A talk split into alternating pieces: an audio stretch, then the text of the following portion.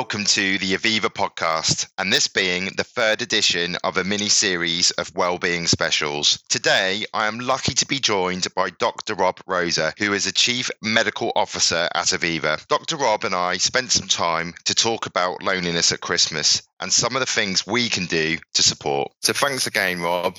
And um, if, you, if you don't mind, just by sharing a little bit around your thoughts on on loneliness and, and what support is out there? Probably a really good start if I just briefly explain what loneliness is, because of course it can have some fundamentally different connotations depending on which way you look at it. There's a big difference, for instance, from being alone from feeling lonely. Being alone is that physical state where you are physically by yourself, whereas being lonely, that's an emotional state. That's where you're feeling alone or disconnected from others. And you can feel lonely even when you have someone sitting right next to you if you just don't feel that immediate connection in some way at a level that you desire or that you feel comfortable with. And I do think that sometimes we think of lonely in that pure physical sense. And that's a shame because it misses out on many people who, at face value, look connected but are struggling and suffering with the same feelings that are associated with loneliness. It is, of course, also the way that actually some people are happy just to be by themselves. And for many who lead that outwardly lonesome life, they may not actually wish for the company of others.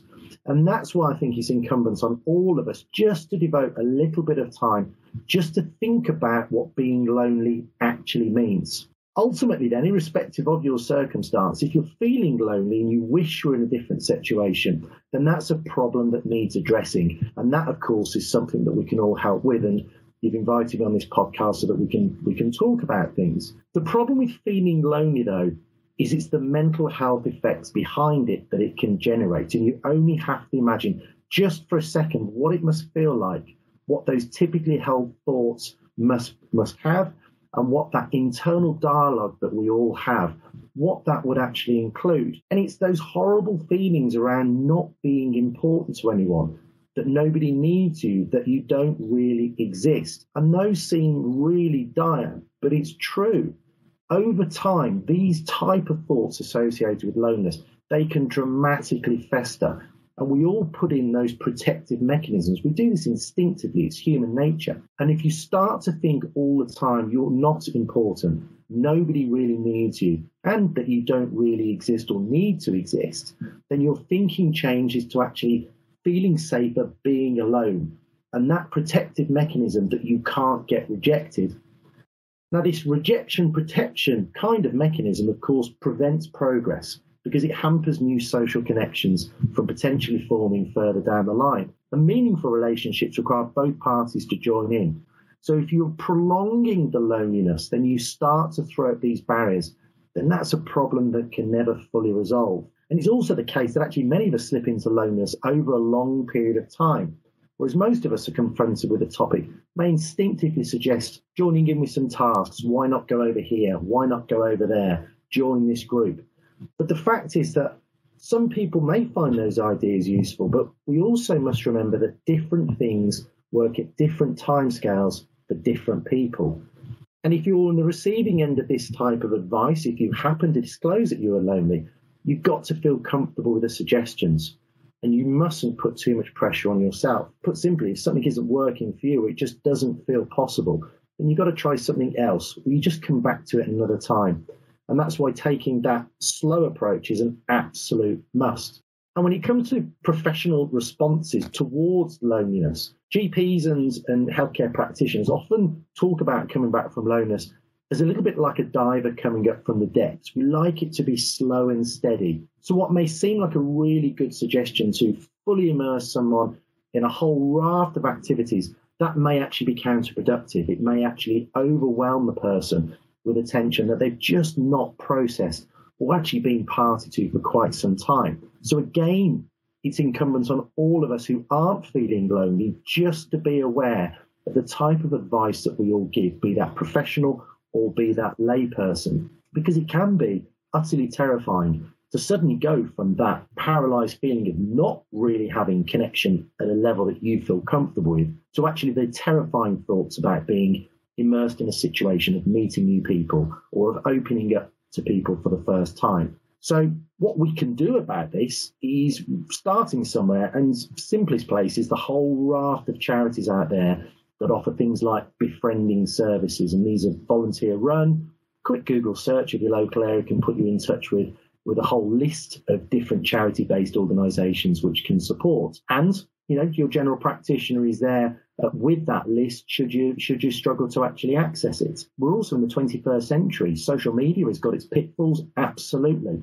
I think most people will agree that there is a sanitized version, uh, a very polished, edited version of most people. Uh, few actually put up unedited photographs of themselves. That's the absolute classic discussion point. So, in as much as social media can be quite a lonely place, it also offers terrific benefits. And the benefits are around uploaded videos of other people's experience, that shared camaraderie of watching people who are describing how they feel. You literally just have to type in the word lonely into a search engine and just to see how many hits it generates. So listening to others' experiences can be really profound, Jonathan that's kind of taken me down a different steer. What you just said there is very interesting. Um, if, if you've got someone out there, and I guess before I had kids and a family, I, I, could probably put myself in this bracket a little bit where I could be very comfortable in my own space. If we've got people out there who, who may be the same, would you say it's important to gently encourage, as you're saying, to, to get involved in some group events or, you know, getting themselves into a social environment so they don't get to a point where they've been lonely for a long period of time where, as you say, could have an impact on their mental health? It's the optics on the situation, isn't it? You know, the longer something goes unchecked, the more pervasive it becomes and the more damaging the consequences of that. And you said there, you know, you live a busy home life, you've got a busy working life, there is a lot going on. Actually, those brief pauses of a few days, you're fortunate in that situation. You look at that from an optical perspective, it's kind of like respite. It's an opportunity to recharge. You know, how often do we share this? You need some time out. You need to rest, down tools, recharge your batteries, go away for a bit on yourself, and just kind of recheck. That's the opposite angle for someone who is lonely, who actually is coming from the opposite ends where they haven't got that busy life to return to. And that's why this sort of respite type few days out, little bit of downtime. It's really good in that situation, but it's really, really bad in the opposite situation. And if those days turn into weeks, it turns into months, and then beyond that, extending out and out and out, then actually we've got a further journey to bring right the way back. So those gentle touch points, the more gentle touch points you have, even if it's every few days, a kind word, a suggestion to do something, uh, a company arranging a more frequent event, something where you've got little touch points actually offsets that. It, it kind of stops the rot of getting deeper and deeper and deeper into actually where the end point with that is is usually clinical depression and that's really sad. Would you say that we can all have a part to play, whether it's in the workplace or um, outside of work with family and friends, just to just to make that effort to check in with someone, even if it's just a quick how are you on, on WhatsApp or text or just maybe arranging to go for that that coffee with someone, you know, on a week evening, week, weekend, whenever, you know, just make an effort to check in with somebody. Yeah, we lose sight how magically powerful those little tiny touch points are. And and if only we would just pause just to think about the benevolence of our actions, about what to you and I may be the most tiniest little, almost insignificant contactor. How are you?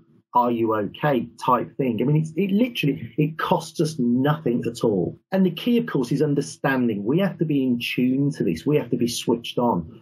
Now, I think the word awareness is overused. I think it's just sort of drummed out. But in this particular situation, this is a two way thing. If we're not aware of the consequences of somebody else's loneliness, then we are going to miss out on an opportunity to intervene. And I think as benevolent human beings, we would want to intervene in that situation. So this is about getting to understand your colleagues around you, your friends, your family, what makes them ticks as much as possible. Obviously, within the grounds of appropriate and not being uh, intrusive. That's not what yeah. we're after here. But through soft communication skills, through just simple dialogue, questions around holidays, we, we do all of this stuff. We come into the office, we sit down. How are you? How have you been? Where have you been on holiday? What's going on in your life? Little soft little things. Remembering those pieces and picking up on them a few days, a few weeks later on, that's invaluable. That really is the gold dust. And I do accept that we lead such busy lives that it is difficult then just to step out of our comfort zone and spend a little bit of time thinking about someone else's, what we assume to be very busy lives. But if we keep our eyes and our ears open to this, if we're amenable to actually thinking someone around me could actually be really lonely, then that tiny little intervention of a let's go and have a coffee or WhatsApp, you know, those type of soft soft touches. As I say, they can be magical to receive. And and that is win-win. There is no downside to that at all. You feel great in yourself mm.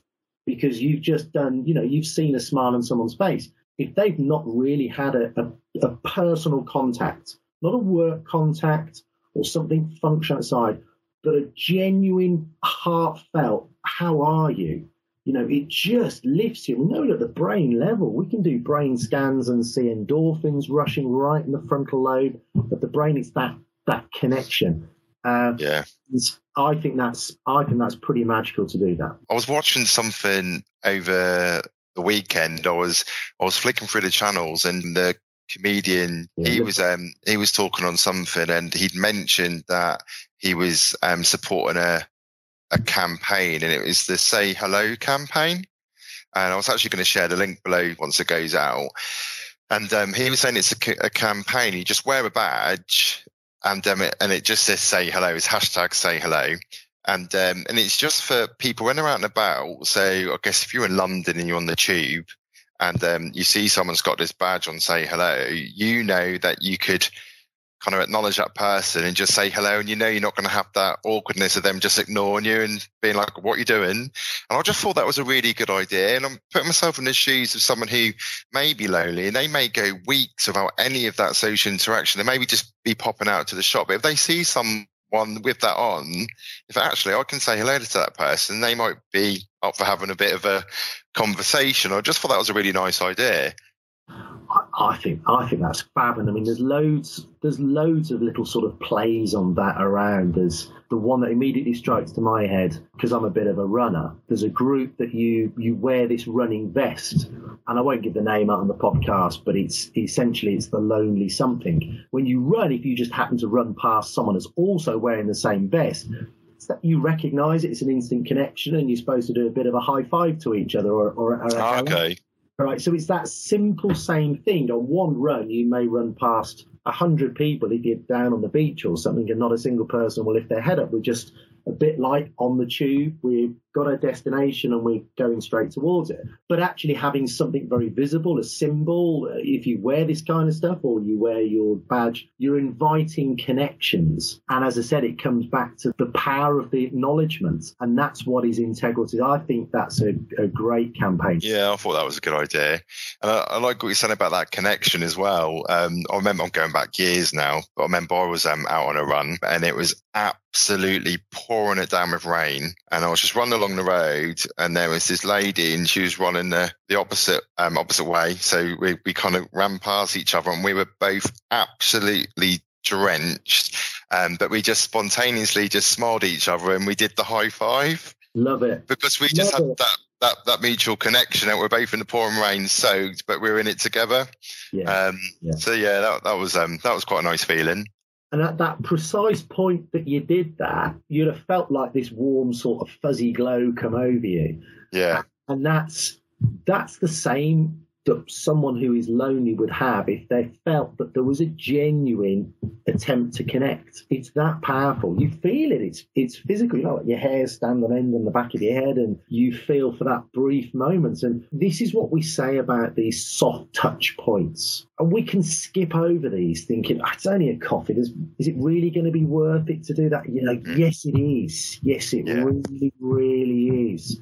And we shouldn't devalue what to you and I may actually feel like, well, it's just a coffee or a hi or a text or whatever it may be.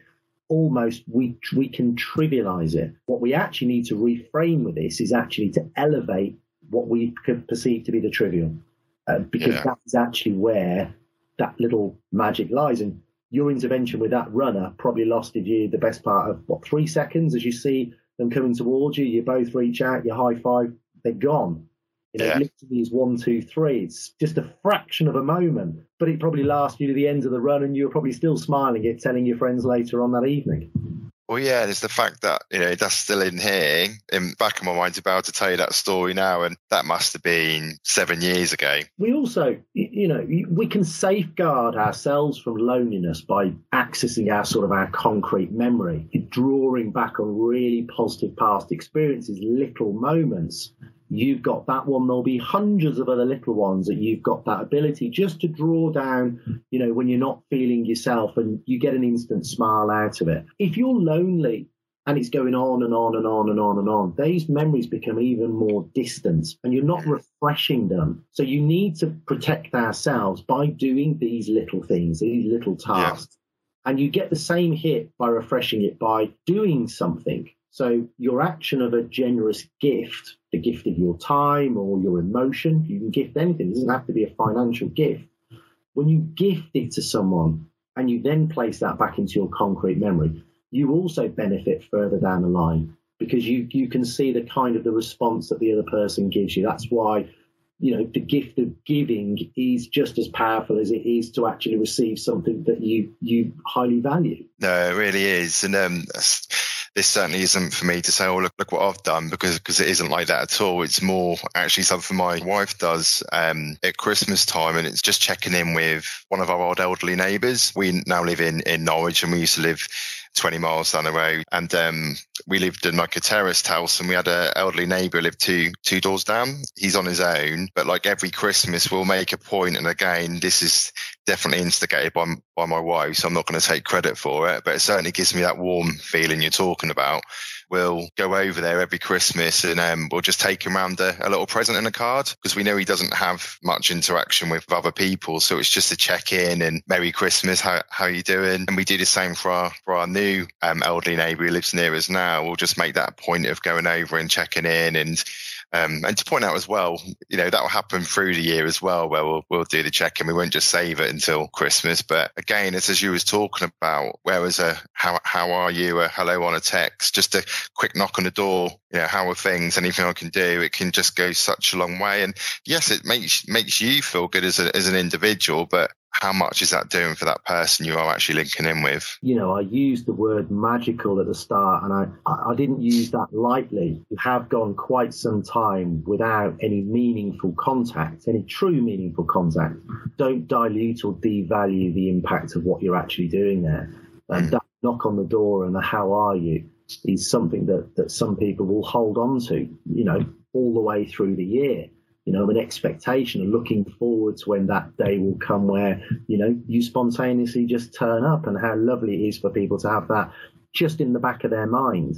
Um, we use these as reference points, as end points. You know, we console ourselves, we self soothe. You know, I'm having a bad patch at the moment, but I know that someone is going to come and check in on me in, at some point. I don't know when that is, but I know that's coming. Now, that's a very different mindset to have than this is futile I'm worthless, I'm lonely, and uh, there is no end in sight for me. So, you know, having that, and you are right, that was a, a very small, brief intervention that, that you did, but, but you are absolutely correct by not underestimating just how effective that will be. Is there any way we can gauge how that someone might be feeling lonely? Are there any obvious signals for that? It's tough and, and there is no one right answer to this because, of course, some people will mask and they will mask their emotions and their behaviors extremely effectively. And I think the starting point has to come from us as, as awareness because I do recognize that there are people out there who feel all these feelings, but through a sense of pride, um, a sense of embarrassment in some situations, they may actually mask so effectively that you get the opposite view of actually what the reality is. and they won't that person won't let their their true emotions actually come out. And then that's a protective mechanism. And that's something that some people become extremely well schooled at. And that's where psychological interventions can be really effective in, in very slowly very gently breaking these down. I think if someone does not want to be found out, then chances are there is not a lot that any of us can do other than really hanging on that person's every word and being alert to their behaviors and just looking for slightly different inconsistencies in it that may make you just question. Once you start questioning, and this is just about having a radar towards this, and that's where the the alertness, the, the awareness of the situation comes. Having that radar and then perhaps focusing on it a little bit more with that person just to check in and make sure things are fine, that's probably as much as you can do. Because what we're actually doing is we're responding to other people's circumstance and their behaviors. Because to go even further from that actually becomes quite intrusive. So yeah. ultimately, we can just do our best. And there were plenty of occasions in practice where I intuitively felt that someone was lonely and was probably really struggling. And they would come in for what we call in general practice terms ticket consultation. So these are consultations just to see us because we're probably the only contact they've had. It could be something really trivial, you know, a verruca on a foot or, you know, a bruise on the back of the hand or just something really non-specific. And it's the fact they've gone to the trouble to make that effort to come in and see you for what actually is a really trivial problem that is in itself that I wonder why they've just come here. Am I missing something here? And I guess you have to apply the same principles when you bump into people or see people in the office. Um, it's only by building up a pattern and understanding of that person, building a good, effective working relationship, and and listening. You know, genuinely listening, not listening and then coming back with a story that's better than the one that they've just said. You fall into that trap, that arms race. You think the weather was bad yesterday from what you're saying, you wait till you hear my story. That is a shame because I think in those situations, you may actually be missing out on clues. And, mm. you know, there's a difference between listening and hearing. Hearing is just having the apparatus of a pair of ears and a, and a working uh, eardrum listening is that higher level, that focused attention, that watching the person, looking at their movements. That's what true listening is. And if you do all of that, then you have to trust that human nature means that you are much more likely to pick on someone actually being lonely than you are if you're glossing over it and you're going at 180 miles an hour, as actually most of us do in life Oh, and we we miss this stuff. Would you be able to recommend any good support networks for people who who may be feeling lonely or isolated? Yeah, I mean, essential tenet to this is usually volunteering because that's a key way of actually helping a, a lonely or just a socially isolated person. And as I said before, there is there's no downside to this, but it's it's about connection. So it's what situations can you can you suggest to someone that gives them a form of a connection and that could be an in-person connection, like uh, going to a befriending service, literally a tea and a coffee and a slice of cake or whatever. But it could also be sort of arts and crafts type stuff. And also then there is the online resource so that people can, as I said, that dive diver analogy of coming up from the from the bottom, you know, slowly touching your your toes in the water, so to speak, and bringing around to it. Um, so really, it's it's we tend to start with the online stuff unless someone is not really sort of IT savvy or just prefers just that in person.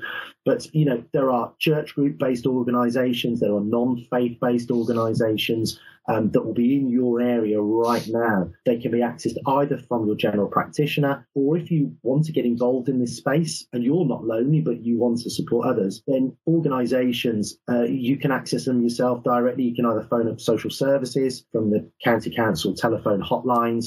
Um, you could contact your own GP and ask if you want to be part and parcel, or could be part of, of, of a practice group. So many GP services have things like carer groups where we, mm-hmm. we look after young carers whose parents are, are disabled or who have, have physical issues. In the same way, we have befriending GP surgery groups where a number of local practices in the area will get together and they will offer this on a Friday morning in, in, in one of the local um, halls or, or centres of worship, that kind of thing. So, yeah. so don't have to be any particular faith based. It's more about human beings getting getting together.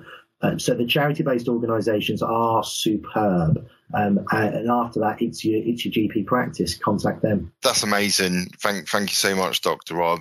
Um, I think that's a really good way to conclude um, today's podcast. Unless there was anything else you wanted to share at all.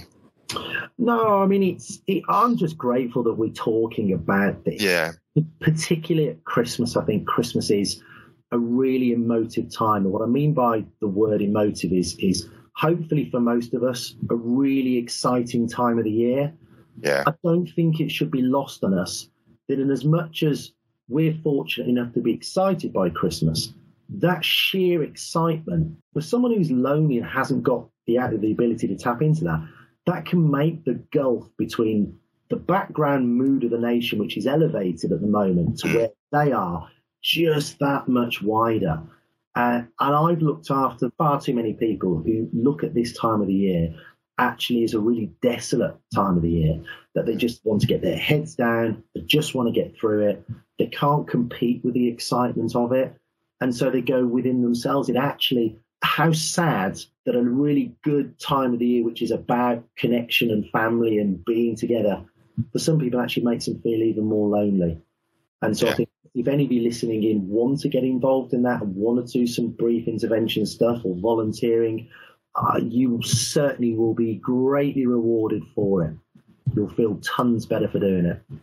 Yeah, no, absolutely. I'm, I'm certainly going to have a bit of a look into that myself, and um, also certainly going to just think a little bit more around some people I can just check in with, even if it's just a, a message on Teams at work or WhatsApp to a friend um, I think it's a really good thing to do. And again, if anyone listening um, does the same thing, I think if you just link in with one person, I think if we all just did that a little bit more, could make a, a massive difference to someone's day, week, year, you know, beyond. Fully agree. Thank you very much.